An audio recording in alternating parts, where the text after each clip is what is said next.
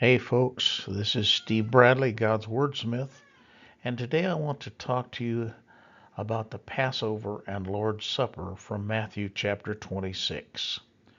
So let's get going. Matthew chapter 26, 17 through 30 is what details this particular thing. Now, on the first day of the feast of the unleavened bread, the disciples came to Jesus, saying to him, Where do you want us to prepare for you to eat the Passover?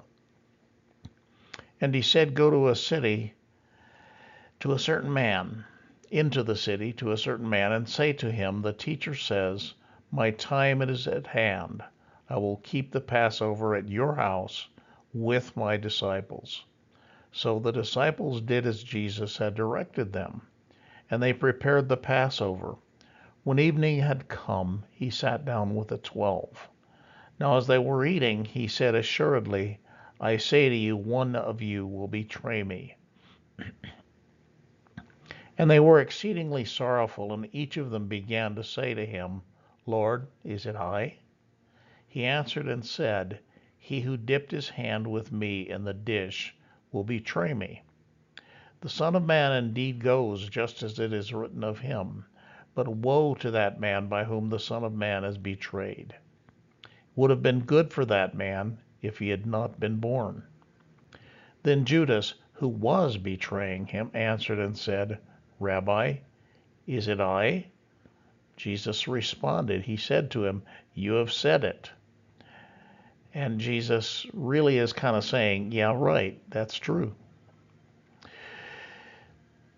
As they were eating, Jesus took bread, blessed and broke it, and gave it to the disciples, and said, Take, eat, this is my body. Then he took the cup and gave thanks, and gave it, gave it to them, saying, Drink from it, all of you. For this is my blood of the new covenant, which is shed for many for the remission of sins.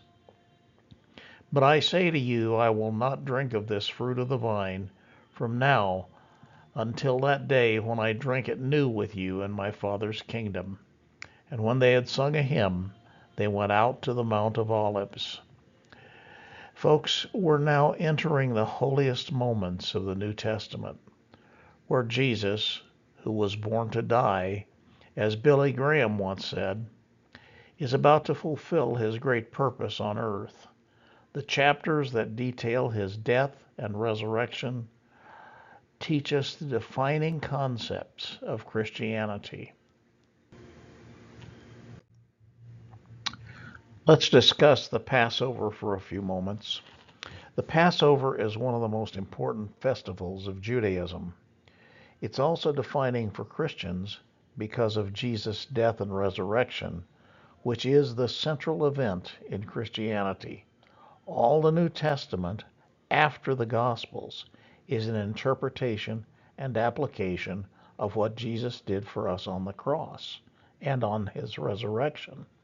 the first three Gospels give us details about that final night of Passover. Uh, now, I want you to note that no Passover after that last Passover had any validity or power. It became a simple act of Judaism, but had nothing to do with the sacrifice of Jesus Christ except as a prophecy and memorial. So the Passover was and is a memorial of a religion that is no longer in effect. Now, the focus of this passage is especially interesting because Matthew doesn't discuss the Passover and how it was carried out, because that would have been common knowledge to most of the readers of his gospel in the first century. Instead, he majors on the betrayal, communion, and the disciples' coming defection. Judas' betrayal is also a defining moment because it influenced all that followed. And so the scripture says, when evening had come, he sat down with the twelve. Now, as they were eating, he said, Assuredly, I say to you, one of you will betray me. And they were exceedingly sorrowful, and each of them began to say to him, Lord, is it I? Now, evidently, the disciples all thought they would mistakenly or accidentally betray Jesus to the authorities, and that would be what got him killed. Even though innocent, it filled them with great sorrow and fear. So Jesus expands on this original comment of his, saying, He answered and said, He who dipped his hand with me in the dish will betray me. The Son of Man indeed goes just as it is written of him but woe to that man by whom the Son of Man is betrayed. It would have been good for that man if he had not been born. Then Judas, who was betraying him, answered and said, Rabbi, is it I? Jesus responds, You have said it, meaning, Yes, you are correct, and you know, and I know that it's you. Now, I believe that this is the point at which Judas leaves. John gives us more detail. The disciples are all together, and Peter signals to John to find out who the betrayer is. This, of course, comes from John chapter 13. Then Jesus, leaning back on Jesus' breast, John said to him, Lord, who is it? Jesus answered, It is he to whom I shall give a piece of bread when I have dipped it. This is an important event because look what happens. And having dipped the bread, he gave it to Judas Iscariot, the son of Simon. Now, after the piece of bread, Satan entered him. Satan would not trust this moment to Judas' own abilities, but he personally entered Judas. Then Jesus said to him, What you do, do quickly. Now it's at this point that Judas leaves, before the first communion. John chapter 13, verse 30, defines this moment, saying, Having received the piece of bread, he then went out immediately, and it was night.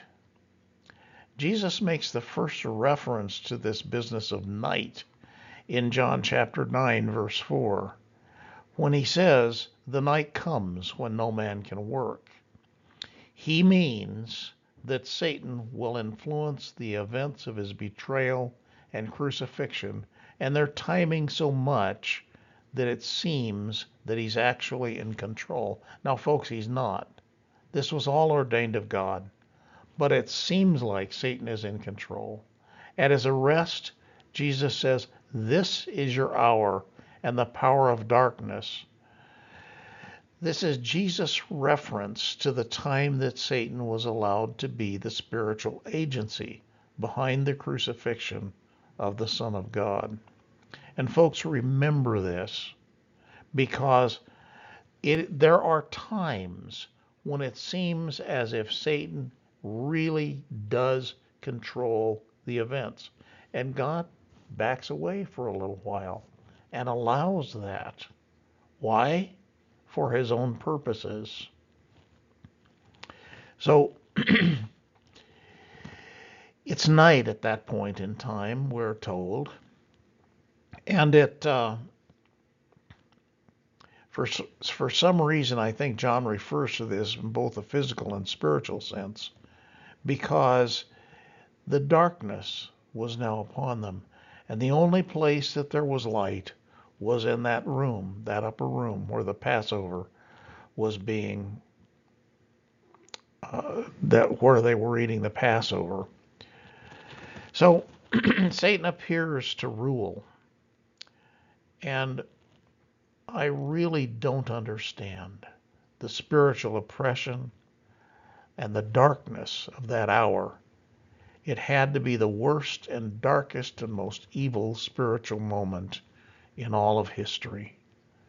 And frankly, nothing will be like it until the Antichrist arises.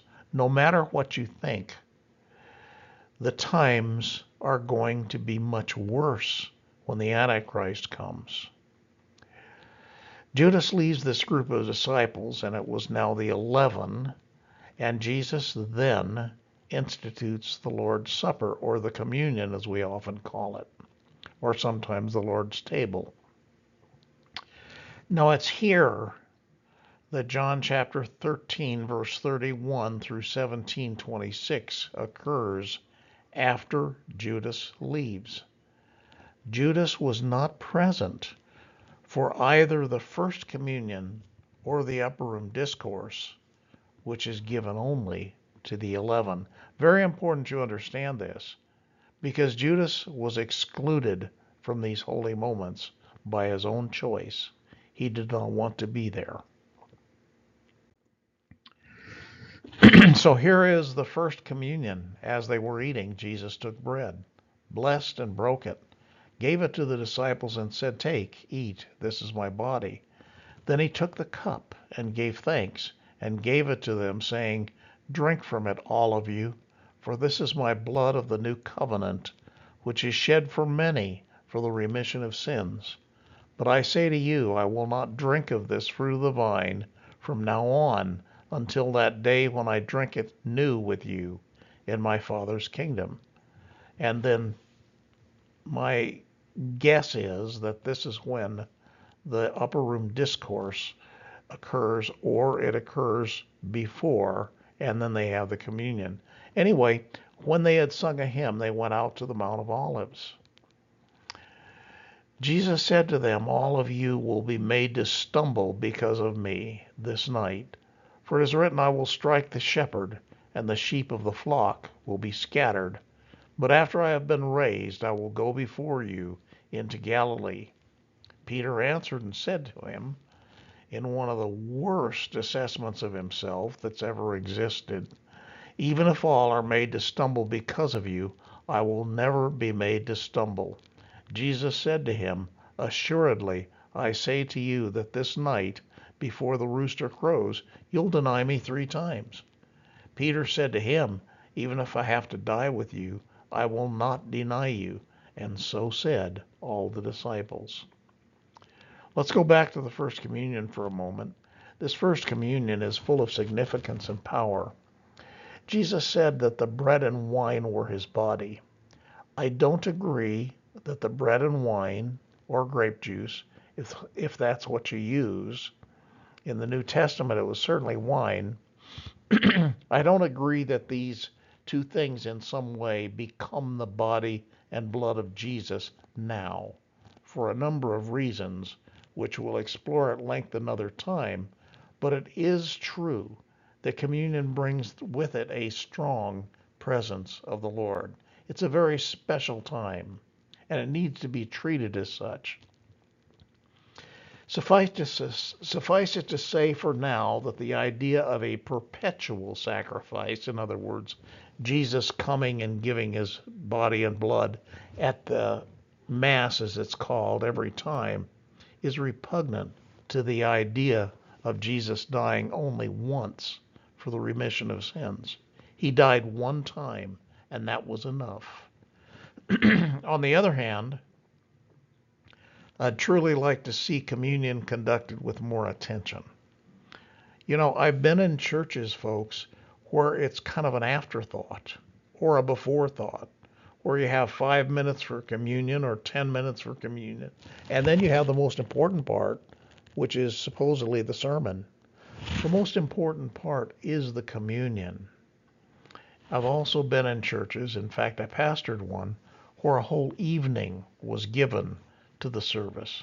And that is how it should be. At least that's how I like it. Taking a few moments does not really give you and me time to truly consider what Jesus did for us or what it means. He says, This do in remembrance of me. Why did he say that? Because he wants us to remember his gift his amazing gift of dying for us and rising again so that we can be cleansed of our sins and have eternal life. It is the greatest moment in all of the universe's history. Everything proceeds toward it and everything flows from it. It's the most important moment. So we need time for this service. And in fact, in the early church, communion seems often to have been fairly involved. Included a meal, fellowship, prayers, and then the communion as the highlight.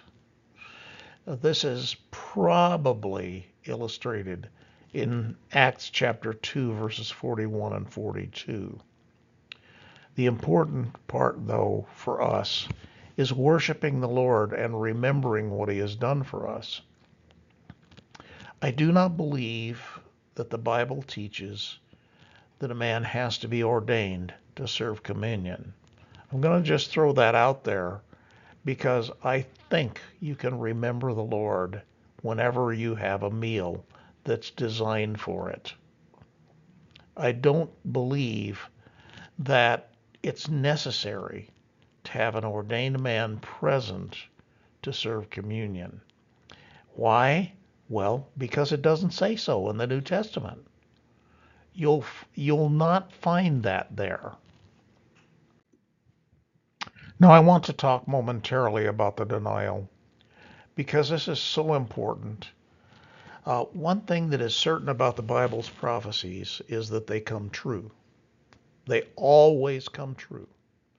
Jesus even says they must come true. When we get to Luke, we'll read in Luke 24 about Jesus walking with the two disciples to Emmaus, and he says, O fools and slow of heart to believe that all the things which are prophesied in the scripture must come true. They have to be they have to happen.